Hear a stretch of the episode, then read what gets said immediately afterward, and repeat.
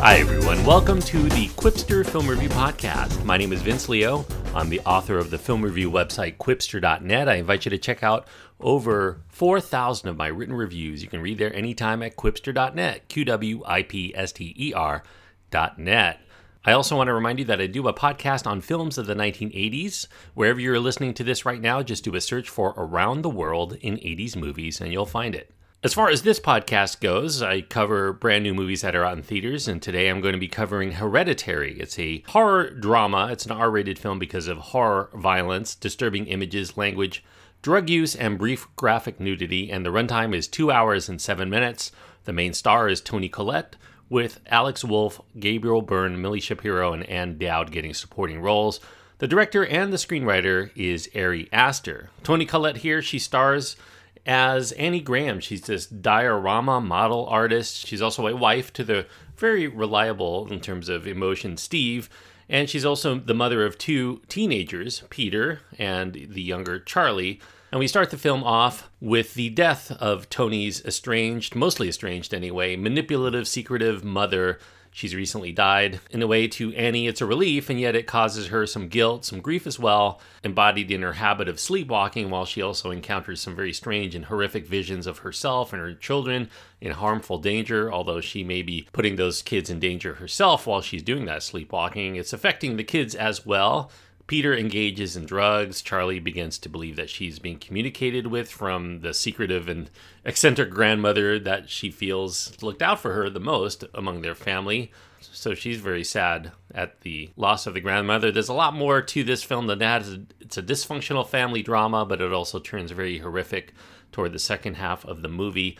Writer director Ari Aster, he, this is his first feature. He helmed a series of short films, but this is his first full length feature He's bringing forward here a rare, at least in these times, a very slow burn horror film that develops its characters and its storyline first instead of relying on manufactured jump scares. That's very refreshing from my point of view.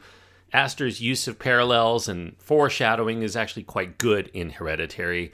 We have some tie in with Greek tragedies. As you know, if you've listened to my podcast before, I have a degree in classical civilization, so anything that references Greek tragedies is usually okay in my book. He has this use of dolls as a means to show how humans are often manipulated by larger forces to do what's intended. The burn is pretty slow, and after the first half of the film, I wondered why such a straightforward family drama is being shot and marketed as a horror film. Perhaps this was a commercial consideration, because straight dramas are not really, at least these days, they're not really in vogue for wide release motion pictures. Given that it has melodramatic leanings for much of the runtime of the picture, those viewers who were expecting some really good jolts in their horror to be early and often may grow impatient with Hereditary to kind of kick in while others who prefer to care about the characters in their chillers before they undergo supernatural upheaval are going to appreciate the time that Aster takes in establishing this family and their histories before we see how the nightmarish events that transpire begin to affect them. At least that's how I appreciate this film.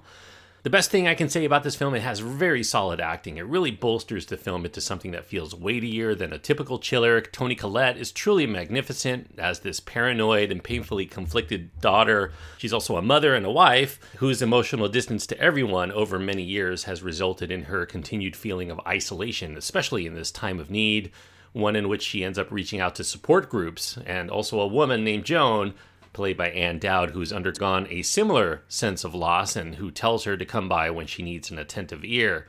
Alex Wolff is also rock solid as the older teenager who doesn't want to accept the ills of the world, even ones that he may have committed.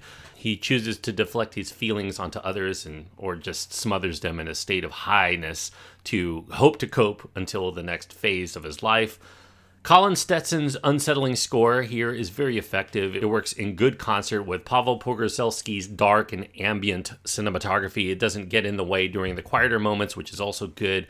And also, it doesn't overly dramatize the scarier elements of the action to the point where the whole movie begins to feel manipulative. I think more people are going to be unnerved by the sounds that come into play, such as Charlie's habit of clucking her tongue from time to time, particularly when she feels anxiety, which in turn we get to feel along with her For as many of the quirks given to each of the characters in this film, though, there's not really a point in which we feel truly like we get to know these characters as real people that we can identify with. This is a story that always keeps us on the realm of observers, and that does continue to keep us at a distance to the terror filled sequences that are meant to draw us into the familial upheaval, even though this is, at its core, a family melodrama. Perhaps the biggest reason as to why I'm not quite as ecstatic about Hereditary as some other critics, despite having some pretty good admiration for it, is primarily due to the number of prolonged lulls that I find in the storytelling.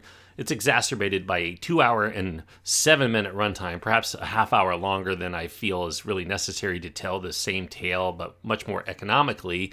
I'm all for atmosphere, don't get me wrong, but I'm also not one who thinks atmosphere means to linger longer than necessary within a scene before something that might possibly be significant happens. There are only four prominent characters within this film, and with the father given the least amount of background, played by Gabriel Byrne, I don't know that we really need to expend that much time on these characters. Lots of exploration into the nervous tics, the layers of coping mechanisms for the individual anxieties of these characters are established, and that does provide some good basis for psychological analysis, even if the story as a whole takes a long time to coalesce into something that seems a lot more meaningful. Another reason for my reticence for fully embracing Hereditary is the fact that it maintains a certain predictability in where things are going. It's not as bad as some popular examples in recent years, especially in the horror genre. Films like The Witch, though, and The Babadook and It Comes at Night, those are pretty remarkable for being effective and very different takes on the subject of families who are ripped apart from guilt and from fear. But Hereditary is sold more by this talented cast than it is by its suspenseful terror or in trying to upend traditional storytelling. Given the fact that the Greek tragedy illusions are in this film, it's actually a very old form of storytelling, even though it is given a kind of a modern day genre sheen that will make people think it's something contemporary in its delivery or maybe something new. It's very age old from thousands of years ago. The notion of free will is something that the ancient Greeks would dabble with, of course, but it often ended up in tragic results for those people who tried to exercise that free will. And so it comes to pass in hereditary. And much like our own heredity, we are who we are by design. There's nothing we can do to change that heredity. So hereditary definitely does live up to its name in that regard. This is a well crafted film, enough to give it a recommendation, I think, for those who enjoy very slow burn horror filled with good performances and some interesting subject matter underneath that propels the terror. It's a very freaky film. It is chock full of notions of the eerie nature of cults and the dangers that they may provide. Nevertheless, while this is a film that's arresting from time to time, sometimes very arresting, if you're expecting something more than that, maybe you're going to leave the theater feeling a little bit less than satisfied on Hereditary as a whole than you enjoyed a few of its individual parts. At least that's kind of where I reside. I'm going to give Hereditary three stars out of four. Three stars on my scale means that I do think that it is a recommendable film for those people who like this kind of movie. If you like movies like Don't Look Now and, and maybe even The Shining, although The Shining I think is much more on the horror side in terms of the way that it delivers its terror. I think you're going to find enough to like here in Hereditary. But if you're looking for something truly either groundbreaking or if you're just looking to be absolutely scared continuously throughout a movie, I don't think this is going to deliver on that level for you. So take that for what it's worth as far as the recommendation. Three stars out of four goes to Hereditary. Thanks everyone for listening. I hope that you enjoyed the review. If you did, I do encourage you to go to my website. QwipsterPod is the one for this particular podcast, Q-W-I-P-S-T-E-R-P-O-D.com. You can also find my written reviews, not only of this film, but also of, like I said, over 4,000 other films at my website, Qwipster.net, Q-W-I-P-S-T-E-R.net. Until next time, thanks everyone for listening, and please enjoy your time anytime you get to go to the movies.